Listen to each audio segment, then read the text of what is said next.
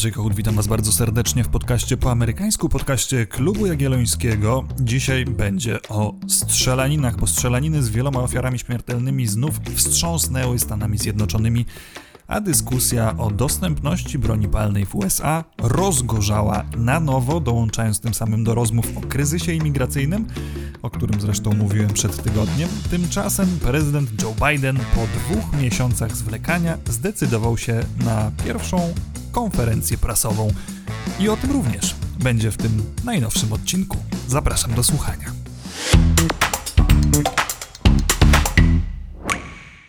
Dwudziestojednoletni Robert Aaron Long odwiedził w sumie trzy salony masażu w Atlancie i zabił w sumie osiem osób. Tłumaczył, że motywem było uzależnienie od seksu niezgodne z jego ewangelikalną wiarą i z tym uzależnieniem sobie nie radził do tego stopnia, że najpierw planował skończyć swoje życie, a później zdecydował, że zamiast tego rozprawi się ze źródłem zła, no i wybrał właśnie salony masażu jako te miejsca wodzące na pokuszenie. Problemy psychiczne Longa w połączeniu z dostępnością broni palnej doprowadziły w tym przypadku do tragedii. Kilka dni po tych wydarzeniach z Atlanty w mieście Boulder w stanie Colorado również 21-letni Ahmad Ali Aliwi Alissa dokonał strzelaniny w supermarkecie. Jego ofiarami padło w sumie 10 osób. Tutaj motywu wciąż jeszcze nie znamy. Trzy dni później po tych zdarzeniach w Boulder z kolei w supermarkecie w Atlancie został zatrzymany 22-letni Rico Marley, który wszedł do tego sklepu wymachując bronią, a jak się później okazało, miał ze sobą w sumie 6 sztuk broni palnej, a na sobie dodatkowo kamizelkę kuloodporną. Te ostatnie wydarzenie oczywiście nie przebiło się już tak szeroko w mediach na całym świecie, a nawet w Stanach Zjednoczonych, bo oczywiście do tragedii w tym wypadku na szczęście nie doszło. No ale jednak również to zdarzenie dobitnie pokazało, że Ameryka ma rzeczywisty problem. Problem z jednym ze swoich najbardziej zaciekle bronionych praw, czyli oczywiście prawem do posiadania broni palnej przez cywilów.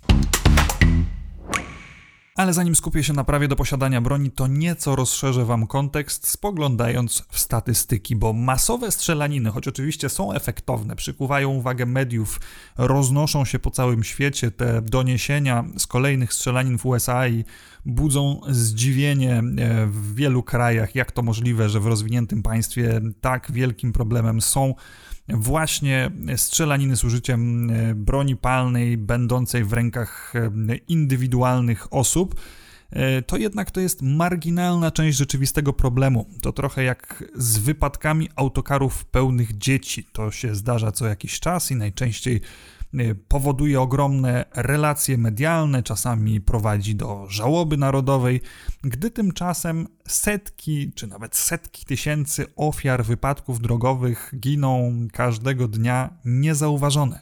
A zatem w 2017 roku w Stanach Zjednoczonych od kuli zginęło prawie 40 tysięcy ludzi. 60% to oczywiście przypadki śmierci samobójczej, ale pozostałe to morderstwa. Stawia to Stany Zjednoczone w niechlubnej czołówce państw, w których przemoc z użyciem broni palnej osiągnęła największe rozmiary. I tutaj trzeba dodać, że to jest czołówka, w której raczej nie znajdziemy państw rozwiniętych. Tam dominują przede wszystkim kraje latynoskie, oczywiście trapione przemocą gangów, handlem narkotykami. No dość powiedzieć, że ilość ofiar na 100 tysięcy mieszkańców była w 2017 roku wyższa w Stanach Zjednoczonych niż w Afganistanie czy w Iraku. Oczywiście do państw europejskich nawet nie ma sensu tego porównywać. Pozytywną wiadomością płynących ze statystyk jest spadek ogólnej liczby zabójstw z użyciem broni palnej w Stanach Zjednoczonych, który mogliśmy obserwować niemal przez dwie ostatnie dekady. Natomiast ta pozytywna zmiana załamała się w 2020 roku, w którym liczba aktów przemocy z użyciem broni wzrosła nawet o 30% w skali całego kraju.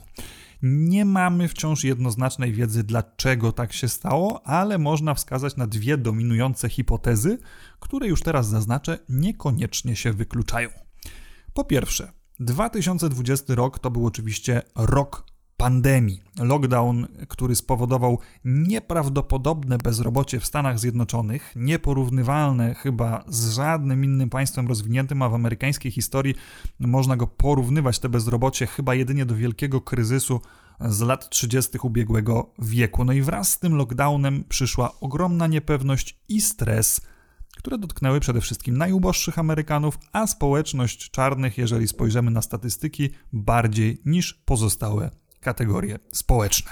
Jeśli dodamy do tego wstrzymanie niemal wszystkich normalnych aktywności, które zazwyczaj pomagają rozładować ludziom stres, wszelkie rozrywki, wszelkie sporty, no to przepis na katastrofę wydaje się gotowy. Drugi możliwy powód tego wzrostu przemocy z użyciem broni palnej to śmierć George'a Floyda i związane z nią protesty na tle rasowym, chaos na amerykańskich ulicach i ostra nagonka społeczna i medialna na amerykańską policję za brutalność wobec czarnych. Na poparcie tej hipotezy można znaleźć bardzo konkretne liczby. Przede wszystkim nastąpił ogromny wzrost liczby zabójstw w Minneapolis, czyli w tym mieście, gdzie zginął George Floyd, i nastąpiło to dokładnie w miesiącach po jego śmierci. Rekordowy pod względem ilości zabójstw e, zanotowało Chicago, to również było w apogeum protestów. No a także można wskazać na znaczący spadek liczby aresztowań w Nowym Jorku, mimo że liczba zabójstw w tym mieście rosła. I tutaj dowody są również anegdotyczne. Pytani o przyczyny takiego stanu rzeczy policjanci nowojorscy mówili o tym, że zwyczajnie obawiają się podejmować interwencje ze względu na to, że mogą one prowadzić do kolejnych zdarzeń, które zintensyfikowałyby jeszcze medialną nagonkę. Trudno tutaj rozsądzić, które z tych wyjaśnień jest bliższe prawdy. Ja zwróciłbym uwagę na w sumie jeszcze jedną rzecz, o której mówiłem zresztą bezpośrednio po czy w trakcie nawet tej fali demonstracji na amerykańskich ulicach. Tego rodzaju protesty i zamieszki po brutalnych interwencjach policji, w wyniku których ginęli czarnoskórzy obywatele, zdarzały się w Stanach Zjednoczonych wcześniej, między innymi mieliśmy ich kilka w ostatnich latach.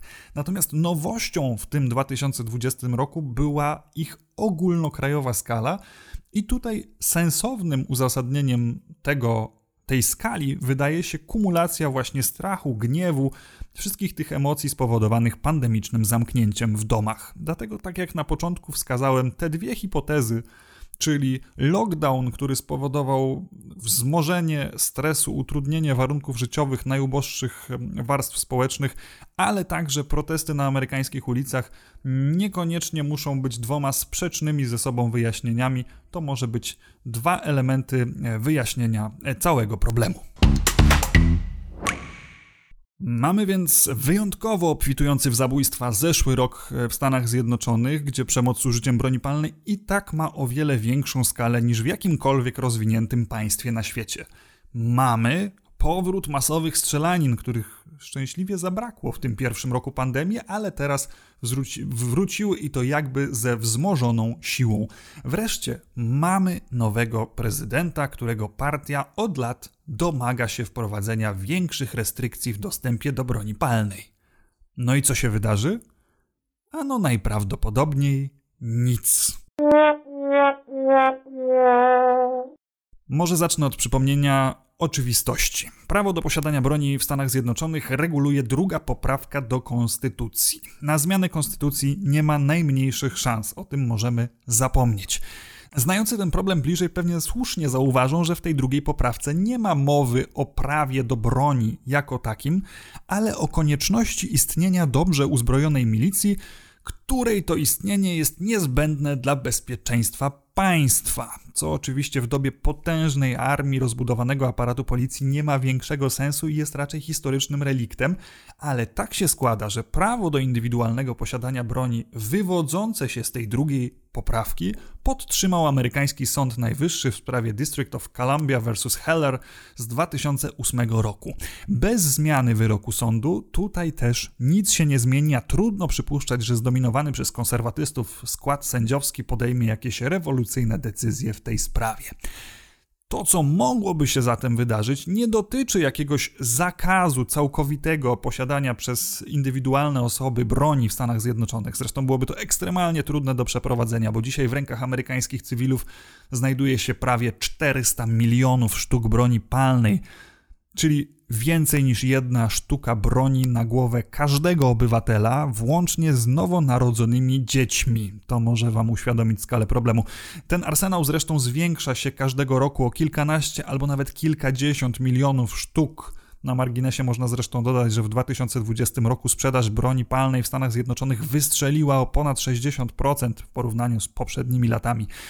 Dlatego aktywiści i politycy, którzy domagają się większej kontroli nad dostępem do broni, nie domagają się całkowitego zakazu, to jest niemożliwe, zgłaszają jednak dwa bardziej realistyczne postulaty. Po pierwsze, obowiązkowego sprawdzenia, czy osoby chcące kupić broń aby na pewno powinny ją kupić. Chodzi głównie o kwestie związane ze zdrowiem psychicznym oraz z niekaralnością. Jak na razie tego typu kwestie regulują sobie stany indywidualnie i tylko część z nich domaga się takiego sprawdzenia, inne zupełnie się tym nie przejmują. Dlatego usankcjonowanie tego na poziomie federalnym objęłoby wszystkich.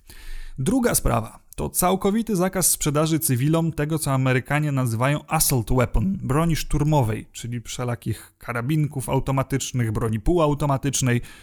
Takie ustawodawstwo obowiązywało już zresztą w Stanach Zjednoczonych, wprowadzano je w 1994 roku, również na skutek masowych strzelanin, ale obowiązywało tylko przez 10 lat, tak to zostało zapisane i w 2004 roku ten zakaz wygasł. Do dzisiaj organizacje walczące o prawo do broni dowodzą, że prawo do kałasznikowa w domu jest świętą wolnością człowieka i obywatela i nie wolno mu jej odbierać. W związku z tym od 2004 roku e, nie mamy nowego zakazu dotyczącego broni szturmowej i tak wciąż można sobie rzeczone karabiny automatyczne kupić do prywatnego użytku. Te dwa rozwiązania, obowiązkowe sprawdzenie każdego, kto chce kupić broń i zakaz sprzedawania broni szturmowej cywilom, mogłyby zostać wprowadzone przez administrację Bidena, ale Pamiętacie, jak dwa odcinki temu mówiłem o tym, jak republikanie mogą blokować pracę Senatu i to pomimo tego, że nie mają większości? Myślę, że często jeszcze w ogóle będę wracał do tego wątku, więc jeżeli ktoś nie słuchał, to polecam nadrobić odcinek o filibasterze. Dziś powiem tylko tyle, że żadna tego rodzaju ustawa przez Senat nie przejdzie, no chyba, że Biden zadecyduje o eliminacji filibastera. A czy zadecyduje? Joe Biden wystąpił ostatnio z pierwszą konferencją prasową, na którą zresztą przyszło nam czekać prawie dwa miesiące. Te długie oczekiwanie, no i w dodatku niedawne potknięcie prezydenta na schodach wiodących do Air Force One spowodowały, że w mediach przede wszystkim zastanawiano się nad stanem zdrowia prezydenta. Biden ponad godzinę na konferencji wytrzymał, co prawda robił trochę długich pauz, ale żadnej większej gafy, które są zresztą w jego stylu, nie odnotował, więc chyba ten wątek możemy odłożyć na kiedy indziej. Nie będę też dzisiaj mówił o kryzysie migracyjnym, o którym oczywiście była mowa na konferencji, ale ja mówiłem o nim w poprzednim odcinku. Nie będę rozważał potencjalnego startu prezydenta w 2024 roku, chociaż to wydaje się atrakcyjne, ale ten termin jest jeszcze odległy, więc zdążymy do tego tematu wrócić. Dzisiaj skupię się na tym, co z tej konferencji płynie dla tematu dzisiejszego odcinka.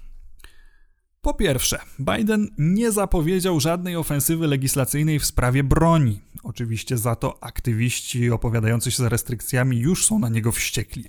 Po drugie, Biden nie zapowiedział zniesienia filibustera w Senacie, dywagował tylko o możliwości przywrócenia tzw. Tak talking filibuster, czyli wersji, o której też zresztą mówiłem w tym odcinku poświęconym obstrukcji w Senacie, gdzie do zablokowania prac, Senatu, zablokowania prac Senatu wymagana jest ta wielogodzinna przemowa, bardzo wyczerpująca, nudna, blokująca rzeczywiste działania w Senacie. Takie podniesienie poziomu trudności mogłoby spowodować, że część senatorów zostałaby odstraszona od używania tego narzędzia, a samo narzędzie stałoby się po prostu mniej skuteczne ale czy tak będzie, tego jeszcze nie wiemy. Skąd ten brak zdecydowania prezydenta w tych kluczowych dla wielu demokratów kwestiach? Bo jednak kwestia dotycząca regulacji broni, a także zniesienia filibastera to są takie postulaty, które demokraci zgłaszają już od bardzo dawna.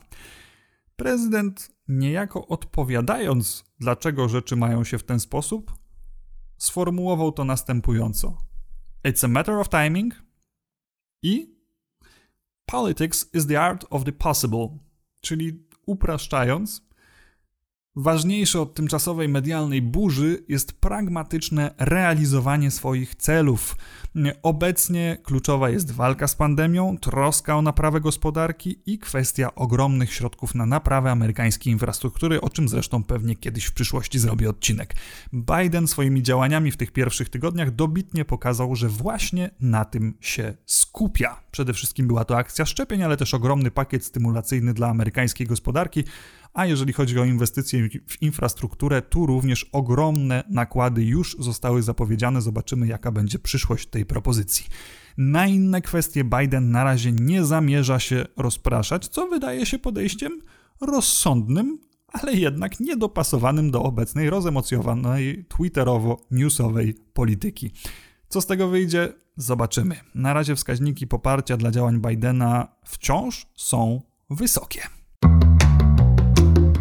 To tyle na dzisiaj. Mam nadzieję, że trochę Wam rozjaśniłem kwestię tego, jak wygląda sytuacja w Stanach Zjednoczonych po ostatnich wielkich strzelaninach i jaka może być przyszłość dostępności broni palnej w USA. Być może na ten temat nieco szerzej o tym, jaka jest sama sytuacja związana z bronią w Stanach, a nie tylko e, z przepisami, o których mówiłem dzisiaj. Zrobię jeszcze kiedyś dodatkowy odcinek, żeby go nie przegapić, ale również nie przegapić innych odcinków których więcej będzie z pewnością w przyszłości. Followujcie podcast po amerykańsku na tej platformie, na której aktualnie go słuchacie.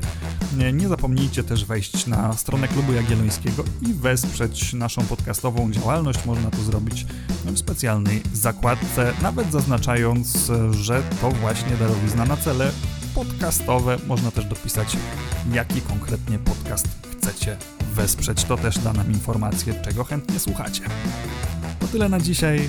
Do usłyszenia w następnym odcinku i życzę Wam wesołych świąt.